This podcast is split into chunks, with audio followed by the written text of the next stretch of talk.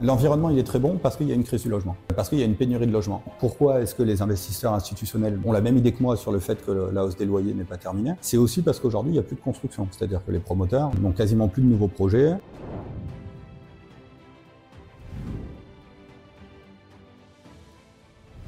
Bonjour à tous. Aujourd'hui, j'ai la joie de retrouver Jérémy. Bonjour Jérémy. Bonjour. Alors, tu es le président et le fondateur de Kianeos Asset Management, la société de gestion euh, agréée par l'AMF qui gère notamment Kianeos Pierre. Absolument. Et tu es probablement l'une des personnes qui a la plus grande expérience de gestion dans le monde résidentiel aujourd'hui en France, avec 5000 lots, 4200 locataires, 350 millions d'euros de capitalisation pour la SCPI Kianeos Pierre.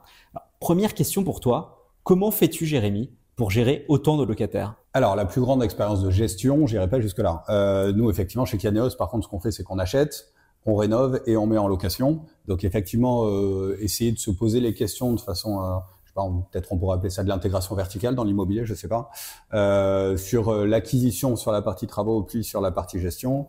Euh, effectivement, là, on, on, commence à avoir une, une certaine expérience avec comme tu l'as dit, hein, plus de 5000 lots euh, qui ont été acquis depuis 2018. Euh, Alors du coup, ta première question sur la gestion locative, c'est un métier compliqué, c'est un sujet euh, d'actualité chez Kianeos AM.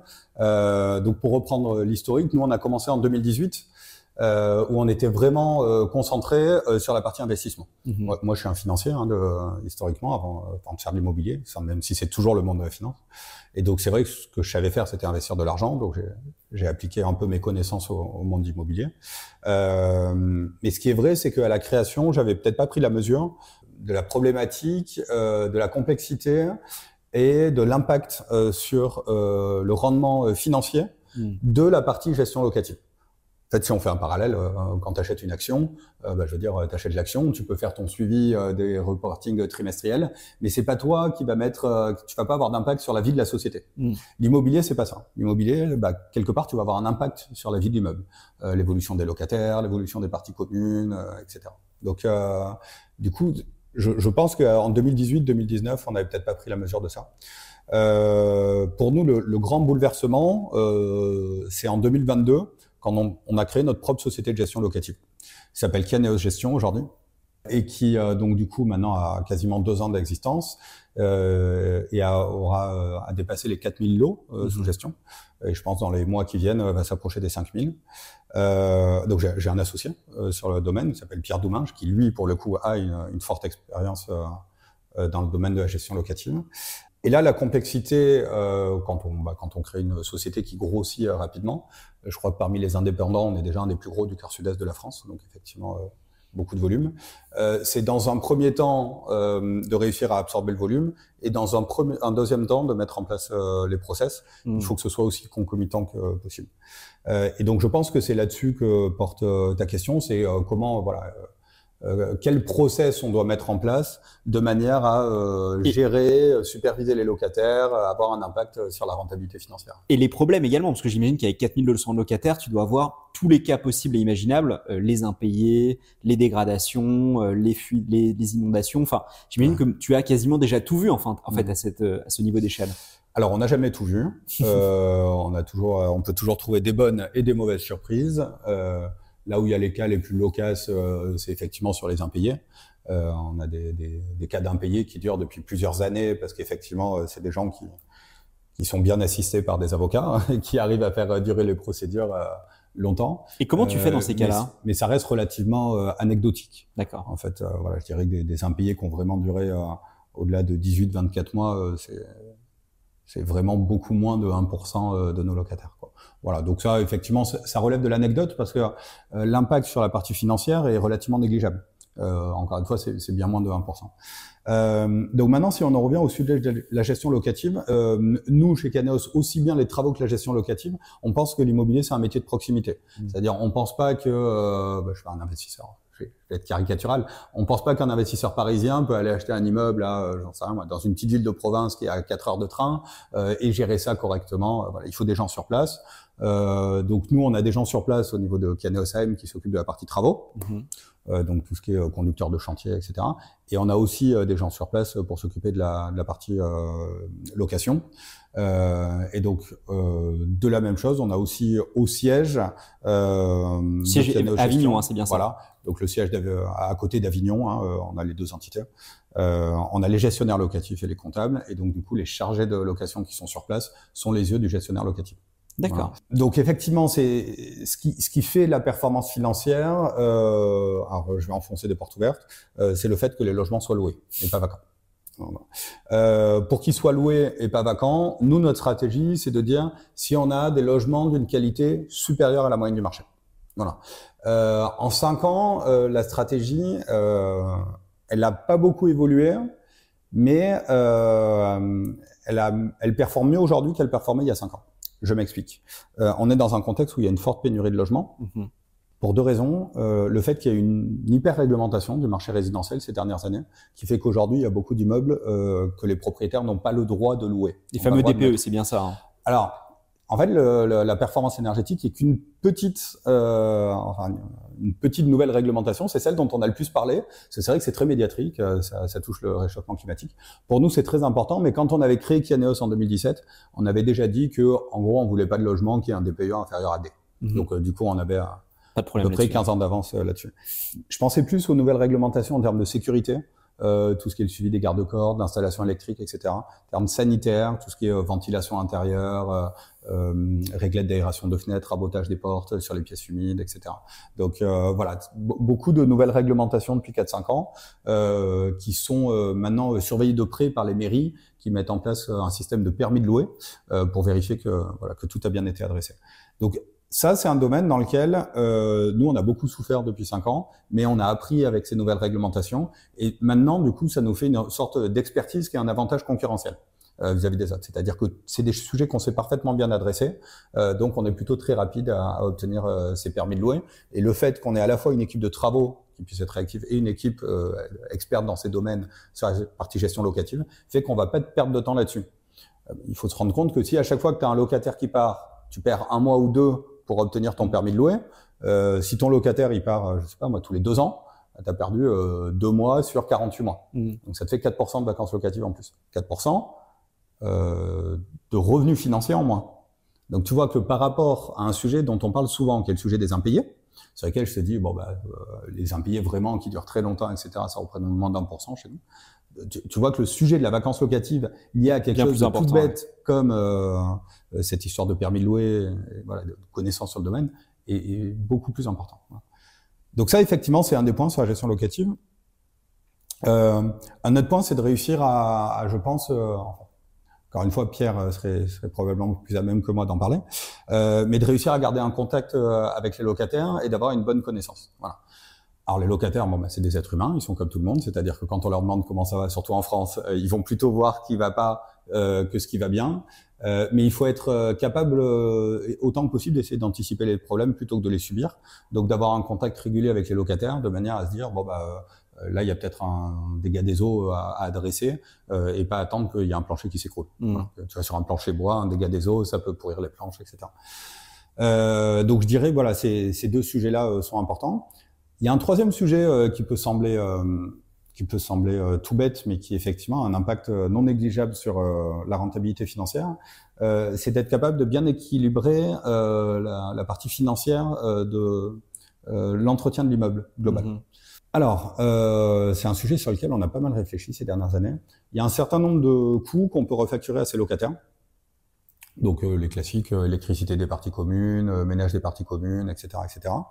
Euh, le problème, c'est que si euh, tu augmentes très fortement ces coûts, euh, via, euh, par exemple, tu pourrais mettre en place un contrat de maintenance pour la sonnette. Tu vois, tu as, une interphonie avec un digic, etc. Euh, tu as un contrat de maintenance qui fait que la durée de vie va être plus longue, mais par contre, du coup, ça augmente les frais d'entretien. Mmh. Et cela, tu les refactures à tes locataires. Du coup, tu vas te retrouver avec des provisions sur charge chaque mois qui sont élevées. Mmh. D'accord? Euh, Et aujourd'hui, les locataires, ils ont tendance à regarder un loyer charge comprise. Mhm. Voilà. Donc, euh, s'ils se disent, bon, bah, je vais louer un P2 450 euros, et que tu as 30 euros de provision sur charge, ton loyer hors charge, c'est 420. Mhm. Donc, c'est ce que tu encaisses. Si tes provisions sur charge, c'est 70 euros, et ben là, du coup, euh, il te reste que 380 que tu encaisses. Alors, dit comme ça, on peut se dire, bon, ben, c'est très bien, il faut pas faire grand-chose dans l'immeuble, comme ça, tu encaisses 420. C'est aussi une mauvaise idée, euh, parce que, euh, comme je le disais, le contexte a évolué Aujourd'hui, on a pas mal de locataires qui, du fait de la hausse des taux d'intérêt, euh, je parlais tout à l'heure de pénurie de logement, j'ai n'ai pas mmh. été au bout de ma pensée. Pénurie de logement, d'une part parce qu'on a des, euh, des logements qui sont vacants du fait des permis de louer, et d'autre part parce qu'il y a des gens qui voulaient devenir propriétaires, qui n'ont pas pu à cause de la hausse des taux d'intérêt, qui redeviennent locataires. Mmh. C'est ces deux choses-là qui fait qu'aujourd'hui il y a une forte pénurie de logement dans le parc locatif. Mmh. D'accord? Donc du coup, tu peux avoir des locataires qui ont euh, une certaine attente de prestations euh, sur l'immeuble. Et quand j'ai commencé l'immobilier, on m'a dit on a les locataires qu'on mérite. Donc du coup, ça peut être quand même un bon calcul de faire un effort sur les parties communes parce Pour que attirer les bonnes. Euh, ouais. Tu vas avoir des locataires. Alors j'aime pas trop ce terme, mais on pourrait dire des locataires plus qualitatifs. Ça veut pas dire qu'ils sont plus sympas. Euh, ça veut pas dire qu'ils sont plus beaux. Ça veut pas dire qu'ils sont plus intelligents. Euh, ça veut juste dire que c'est des locataires avec des revenus euh, supérieurs. Hmm. Voilà. Alors pourquoi euh, ça peut être intéressant d'avoir des locataires à des revenus supérieurs? Parce que en général, il y a moins de procédures d'impayés, ou en tout cas, il y a un meilleur taux de recouvrement à l'issue de la procédure d'impayé, et ils peuvent être plus à même à absorber les hausses de loyer qui aujourd'hui, du fait du contexte inflationniste, euh, sont plus marquées. Hmm. C'est-à-dire que même si bloqués par le par l'État quand même à 3,5%.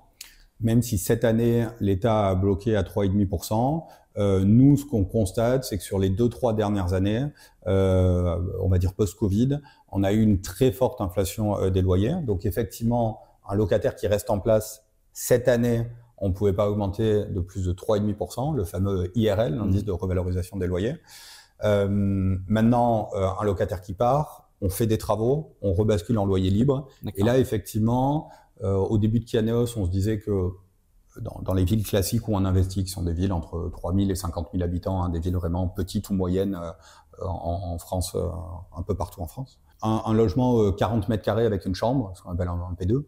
euh, loué autour de 420 euros. Maintenant, on va souvent être plus proche de 480. D'accord. Euh, alors, ça paraît pas fou, 480 euh, euros pour un P2. C'est quasiment 15% d'augmentation. Mais c'est quand même 15% d'augmentation, j'allais mmh. dire.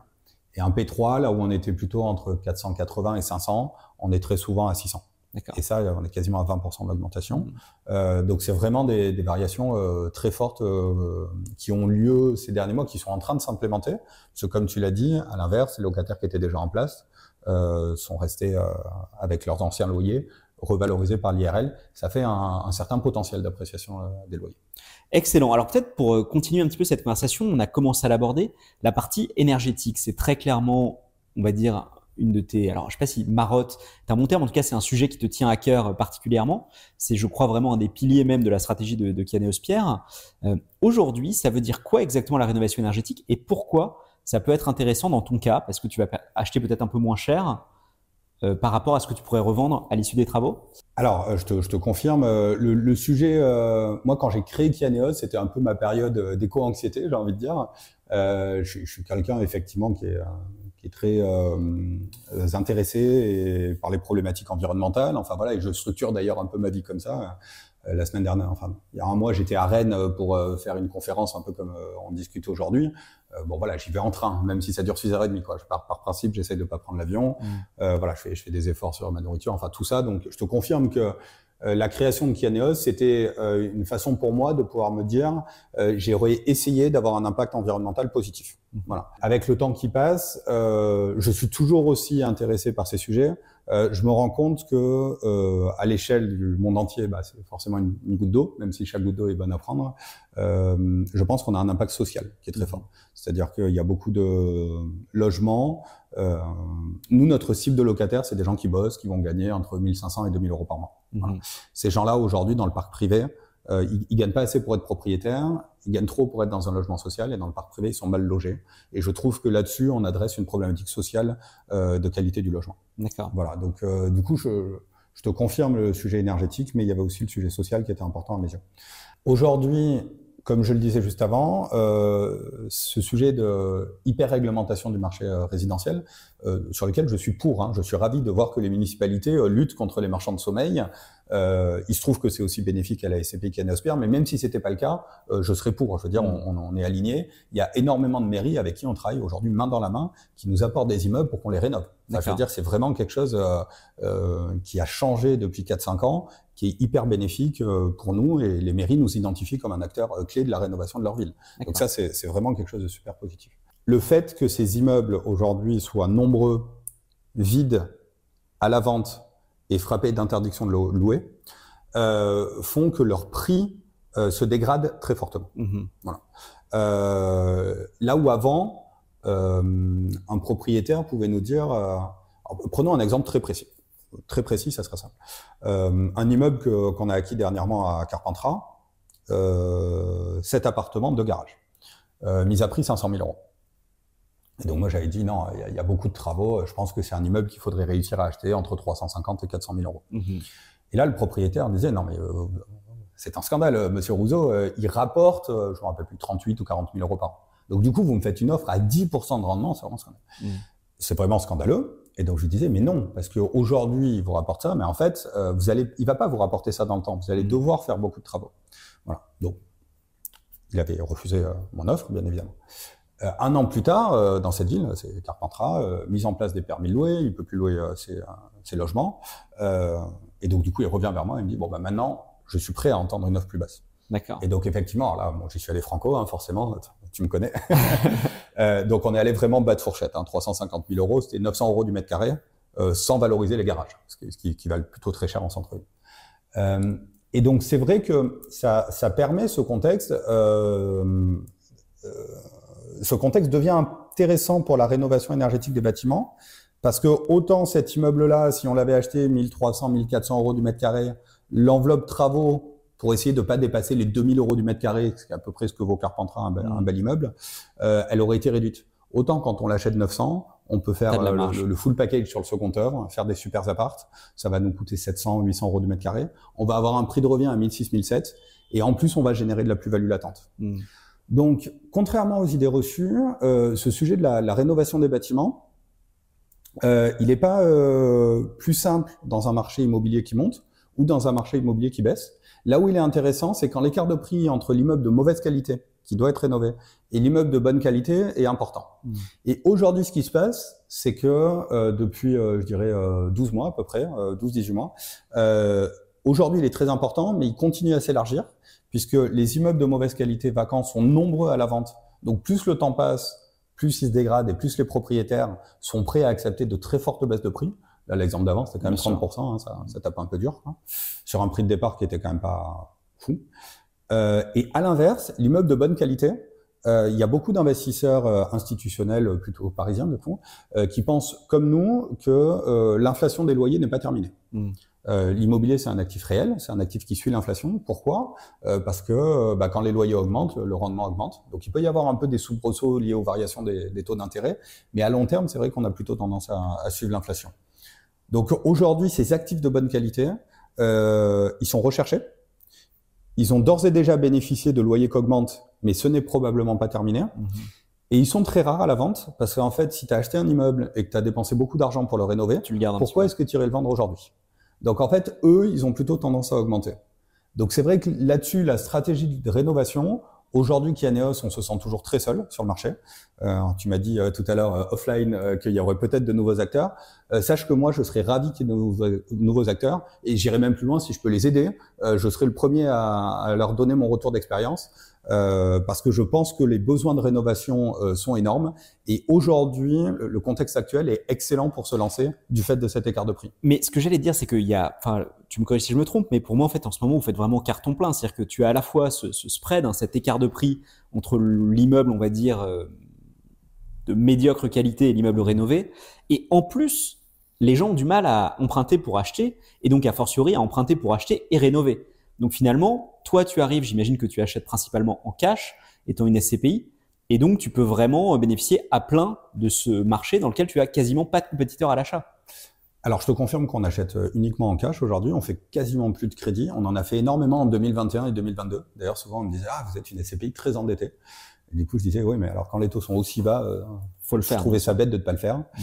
Euh, Aujourd'hui, on, on, considère que le niveau actuel des taux d'intérêt euh, n'est pas intéressant. Même s'il reste une toute petite marge entre le rendement des actifs et le niveau des taux d'intérêt, je pense pas que ce soit des niveaux où ce soit pertinent de le faire. S'ils étaient amenés à rebaisser à l'avenir, on referait des, des, crédits et on n'aurait pas peur de remonter jusqu'à un endettement de 30 ou 35% si c'est intéressant de le faire. Mmh. Euh, mais là, c'est vrai que c'est pas mal. On avait fait des crédits à taux fixe. Donc, je veux dire, on bénéficie ici de, de taux assez bas. Et du coup, donc euh, sur la partie travaux, je te, je te confirme que l'environnement actuel, euh, il est très bon. Et sur la partie locative, alors c'est toujours un sujet un peu délicat. L'environnement, il est très bon parce qu'il y a une crise du logement, Mm. euh, parce qu'il y a une pénurie de logement. La pénurie de logement, pourquoi est-ce que les investisseurs institutionnels dont je parle tout à l'heure euh, sont, ont la même idée que moi sur le fait que le- la hausse des loyers n'est pas terminée C'est aussi parce qu'aujourd'hui, il n'y a plus de construction. C'est-à-dire que les promoteurs, enfin j'enfonce des portes ouvertes, euh, n'ont quasiment plus de nouveaux projets, Mm. euh, soit pour des raisons euh, légales de la loi ZAN, zéro artificialisation nette, euh, sur laquelle tu, tu te doutes que je suis pour. Bien sûr. Euh, ouais. D'ailleurs, c'était aussi, euh, j'ai parlé tout à l'heure de l'aspect environnemental de Kianeos sur le DPE. Euh, le sujet de Kianeos, c'est aussi de pas faire d'artificialisation des sols. On construit pas, on rénove. Donc, euh, les, les promoteurs construisent moins, soit pour cette raison-là, soit parce que le, le coût euh, de- du logement terminé euh, est très élevé et ils trouvent plus d'acquéreurs. plus élevé que l'ancien, en fait, c'est ça le problème aussi. et plus beaucoup plus élevé que l'ancien rénové. Mm. euh, voilà. Euh, ceci dit, c'est douloureux pour moi d'aller me réjouir euh, d'un contexte euh, économique euh, qui est néfaste, je pense, pour l'ensemble du pays. Donc c'est pour ça, comme je te disais tout à l'heure, euh, il faut qu'il y ait plus de personnes qui fassent de la rénovation. S'il y a des nouveaux acteurs, euh, j'en serais ravi. Si je peux les aider, je serai le premier. Question pour toi, parce que là, tu viens de nous parler des promoteurs qui effectivement souffrent pas mal également de la hausse du coût des matières premières. Ça doit t'affecter également, parce que tu fais quand même beaucoup de travaux. Là, tu nous donnes un exemple, euh, 900 euros du mètre carré, 600 euros de travaux par mètre carré, donc quasiment les deux tiers du prix d'achat mis en travaux euh, également. Euh, Est-ce que tu as vu une augmentation massive du coût de tes travaux? Oui, alors le, le, le cas que je t'ai donné, les deux tiers du prix d'achat en travaux, c'est assez exceptionnel. Sur la SCPI qui est Nospire, on va être plutôt autour de 30%. D'accord. Euh, c'est sur nos SCPI, tu sais, on a aussi des SCPI De fiscales sur les SCPI de Normandie, où là, effectivement, on va être plutôt à moitié-moitié, voire un peu plus de la moitié du montant investi en travaux. Euh, voilà. Alors, oui, après le Covid, on a vu une augmentation forte euh, du montant des travaux. Euh, et alors, la problématique, en fait, c'est pas que le coût des travaux augmente, c'est qu'on est mal anticipé le coût des travaux. Mhm. Et nous, en fait, c'est euh, tout le challenge de notre business, euh, c'est euh, d'être capable de bien évaluer le montant des travaux, parce que tu le sous-évalues jamais. Parce qu'en fait, si tu as dit, bah, bon, bah tiens, là, il faut faire un coup de peinture, c'est pas comme si le jour où tu allais récupérer l'appart, tout d'un coup, la peinture était apparue. Ça n'arrive pas. Donc, euh, il n'est jamais sous-estimé, euh, surestimé, mais parfois, parfois, il est sous-estimé. Mhm. C'est-à-dire, euh, tu avais pas vu que bah, il y avait une canalisation à reprendre, tu n'avais pas vu une fuite, tu n'avais pas vu un problème de toiture, etc. Donc ça, je pense qu'aujourd'hui, c'est notre expertise, c'est notre point fort. Euh, on a déjà euh, plus de 600 immeubles qu'on a, sur lesquels on a évalué le montant des travaux. Il y en a sur lesquels on s'est franchement planté. Hein, je veux dire, on n'est pas les meilleurs. Et puis, euh, de plus en plus, maintenant, avec le temps, il y en a sur lesquels on est franchement bon. Ok. Et donc, euh, voilà. Donc, on, on a notre courbe d'expérience euh, comme tout le monde. Euh, D'ailleurs, on l'a vu entre la Canos de Normandie numéro 1 et, et la troisième. euh, clairement, le, le dépassement du budget total des travaux, il est passé de énorme à euh, quasiment plus de dépassement. Ok. Voilà, donc euh, ça a eu un impact sur la rentabilité de la SCPI Canos Pierre euh, avec un deuxième sujet qui était l'augmentation des taxes foncières. Mhm. Donc c'est-à-dire plus de travaux qu'anticipés, donc un prix de revient global de ton immeuble supérieur pour des loyers équivalents, ça fait baisser la rentabilité. Le rendement acte en main, hein, c'est ça, euh, parce que vous le calculez avec travaux, je Ren- crois. Rendement acte en main plus travaux, Ouais. puisque nous, c'est que notre coût de revient. Voilà, donc ça, c'est euh, effectivement ton ratio loyer sur euh, coût de revient diminue parce que le dénominateur augmente, mais le numérateur avait lui aussi baissé, parce que ton numérateur, c'était loyer net de charge, Mhm. et dans le résidentiel, c'est le propriétaire qui paye la taxe foncière, et la taxe foncière a fortement augmenté cette année. Elle avait déjà fortement augmenté l'année dernière, et là, c'est très rigolo, parce que cette année, on en a beaucoup parlé, parce que ça a beaucoup augmenté dans les grandes villes, alors que l'année dernière, on n'en avait pas parlé, parce que ça avait beaucoup augmenté dans les petites villes. D'accord. Voilà, mais sache qu'à périmètre constant, l'augmentation de cette année, pour nous, est quasiment la même que celle de l'année dernière. C'est-à-dire, je crois qu'on était à 6,9 très précisément à périmètre constant l'année dernière, et cette année à 7,5. Donc euh, voilà, c'est deux éléments, hausse du prix des travaux, euh, donc non anticipé, et augmentation de la taxe foncière, ont coûté à peu près 0,5% de rendement sur la SCPI Caneospia. C'est à peu près ce qui nous a fait passer de, euh, on était euh, plutôt à 5,75 on va dire, et aujourd'hui on est plutôt à 5,25. On était plutôt entre 5,5 et 6, aujourd'hui on est plutôt entre 5 et 5,5. Voilà. Euh, maintenant, si on regarde de façon prospective, euh, à l'avenir, euh, il y a cette inflation des loyers qui, on pense, va nous être euh, bénéfique. Il y a le fait qu'on a beaucoup travaillé sur la structuration, et donc effectivement, on l'a dit, euh, le fait de générer, euh, de gérer beaucoup de lots, aussi bien sur la partie travaux que sur la partie gestion locative, il fallait structurer. C'est ce qu'on a fait en 2021 et 2022. Euh, tu t'en souviens peut-être quand on a capé la collecte. Je crois Mhm. qu'on on est peut-être la seule SCPI du marché à l'avoir fait L'une de des façon seules, ouais. aussi, aussi stricte. Euh, et ce qui fait que aujourd'hui, euh, parce qu'on est très bien organisé, on a une amélioration de notre taux d'occupation financier. Mm. Euh, on arrive à mieux suivre l'équilibre entre le sujet dont je parlais tout à l'heure, c'est-à-dire les charges locatives et les régularisations de charges, donc les provisions de charges et les régularisations de charges. Et donc tous ces éléments, on pense que ça va être plutôt positif pour les années à venir. Ok. Et alors du coup, ça, ça m'amène à, à, une autre question qui est de se dire, tu sais, alors aujourd'hui, les, euh, malheureusement, tous les Français sont soumis à des influenceurs euh, toute la journée sur YouTube, Instagram, etc. Et notamment le fameux, euh, on va dire, influenceur immobilier qui nous parle toujours du cash flow positif, du rendement à plus de 10%. Qu'en est-il Toi, tu as vu énormément de projets passés. Alors premièrement, est-ce qu'aujourd'hui un cash flow positif c'est encore possible? On en a parlé, il y a le contexte des crédits qui à mon avis est beaucoup moins intéressant aujourd'hui. Et deuxièmement, est-ce qu'un rendement à 10% on va dire acte en main, alors après les frais euh, d'acquisition et peut-être même après travaux, est-ce que c'est possible? Est-ce que c'est plus possible qu'avant? Qu'en est-il? Alors, en général, je suis humble jusqu'à cette question-là. Après, là, je mets mon humilité de côté. Et effectivement, je pense qu'en France, aujourd'hui, je suis la personne qui a visité le plus d'immeubles sur les cinq dernières années. Je pense pas qu'il y en ait qui ait visité plus que moi. C'était ma petite, euh, ma petite seconde euh, sans humilité. Euh, des immeubles qui rapportent euh, un rendement locatif supérieur à 10%, ça existe. Euh, il y en a. Euh, ils sont tous ceux que j'ai pu voir étaient d'extrêmement mauvaise qualité. D'accord. Voilà. Donc ça veut dire que à terme, ils nécessitaient beaucoup de travaux. À terme, ils auront probablement généré, parce qu'on en a acheté certains, beaucoup de procédures d'impayés. Euh, beaucoup de difficultés au niveau de la gestion locative avec des locataires mécontents, etc., etc., etc. moi, à titre personnel, avant de créer Kianeos, euh, j'avais acheté, euh, donc je travaille dans la finance, euh, je travaille quelques jours par semaine à Paris, j'habitais dans le sud-est, et effectivement, j'avais acheté des petits immeubles de rapport en 2013, 2014, et effectivement, ils avaient un rendement très élevé, mmh certains d'entre eux supérieurs à 10%. Aujourd'hui, je les ai plus, ces immeubles, parce que tu sais que ce qu'on fait la journée, on n'a pas envie de le refaire le soir pour ça.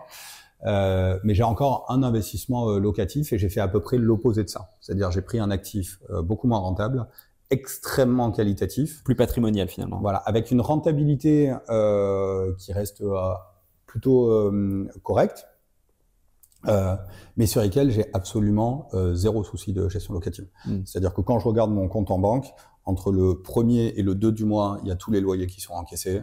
Euh, je sais que je vais retrouver mon logement de bonne qualité, etc.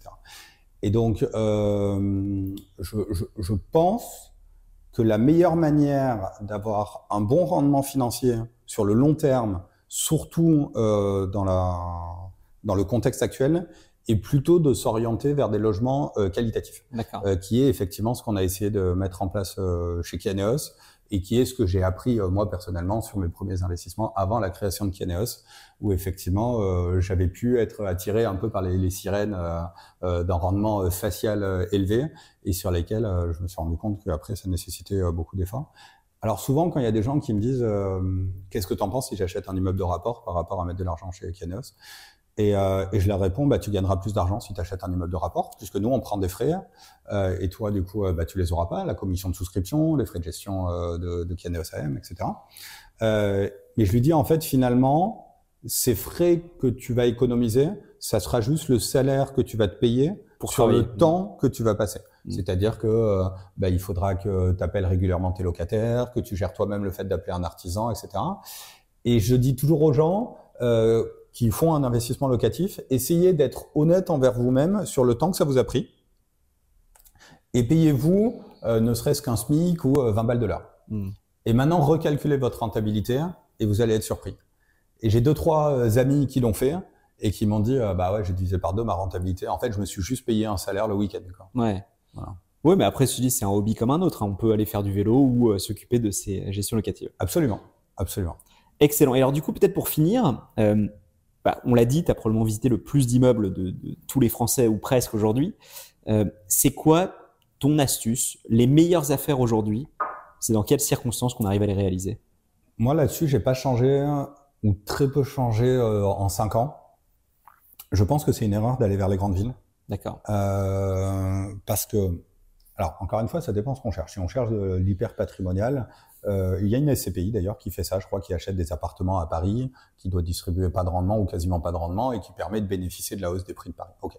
On est d'accord qu'on parle pas de cette stratégie-là? Non. On est, on est d'accord aujourd'hui, on parle de rendement locatif. On parle de rendement. D'accord. Ok. Euh, parce que du coup, c'est une stratégie qui peut rapporter plus que du rendement. Il y, a, il y, a, eu une période où tous les ans, les prix de Paris prenaient peut-être 5 ou 10% donc euh, voilà. Mais c'est pas notre sujet. Euh, Mais c'est presque spéculatif finalement. Voilà, exactement. Donc euh, il faut juste qu'on soit clair de, de, quoi on parle. Donc si on parle de rendement, le problématique d'aller vers les, les, grandes villes, donc de rendement distribué, le problématique d'aller vers les grandes villes, c'est que souvent les actifs qui vont apporter le plus de rendement vont être dans les moins bons quartiers. Mmh. Parce qu'en fait, quelle que soit la ville que tu prends en France, il y aura toujours un micro-quartier qui vaut très cher parce que c'est the place to be. Euh, il y aura aussi des mauvais quartiers, alors plus ou moins répandus suivant les villes, euh, qui est euh, l'endroit où tu n'as pas envie d'aller, où tu n'as pas envie d'acheter, mais qui effectivement euh, vaut quasiment rien. Enfin voilà. Et puis après, bon, bah, tu as, ton milieu de gamme. Et donc en fait, plus tu vas dans des grandes villes, plus les prix vont être élevés, plus le rendement locatif va être bas, et plus si tu veux aller chercher du rendement locatif, tu vas te déplacer vers des quartiers qui sont pas super sympas. Mm-hmm. À l'inverse, nous, je, je, trouve que là où on fait les plus belles opérations, c'est dans les toutes petites villes euh, qui sont en périphérie immédiate d'une ville. Euh, alors pour nous, une grande ville, c'est une ville de 50 ou 100 000 habitants. On est une petite métropole euh, régionale, on va dire. Parce que il euh, n'y a pas de concurrence, c'est-à-dire que personne connaît euh, la, la, petite ville de 1000, 2000, 3000 habitants en périphérie, mais c'est les mêmes locataires.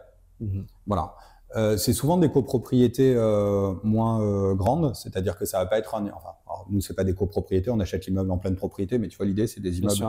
Euh, es dans une centre-ville et où tu as, je sais pas, nos plus grands immeubles, ils ont 20, 25 appartements, tu as plus de risques que les locataires euh, se disputent entre eux. Mhm. Alors que si tu es en, dans un petit village, euh, tu vas avoir plus d'espace vert, tu vas avoir des appartements un peu plus grands, tu vas peut-être avoir euh, un peu moins d'appartements, moins de denses, et donc euh, moins de problématiques de gestion locative. Et donc, je répète, beaucoup moins de concurrence à l'achat. Euh, et je pense que ce qui s'est passé ces dernières années avec des gens qui cherchent un peu plus d'espace et un peu plus d'espace vert n'est pas terminé. Mmh. Euh, donc du coup, une très forte demande locative.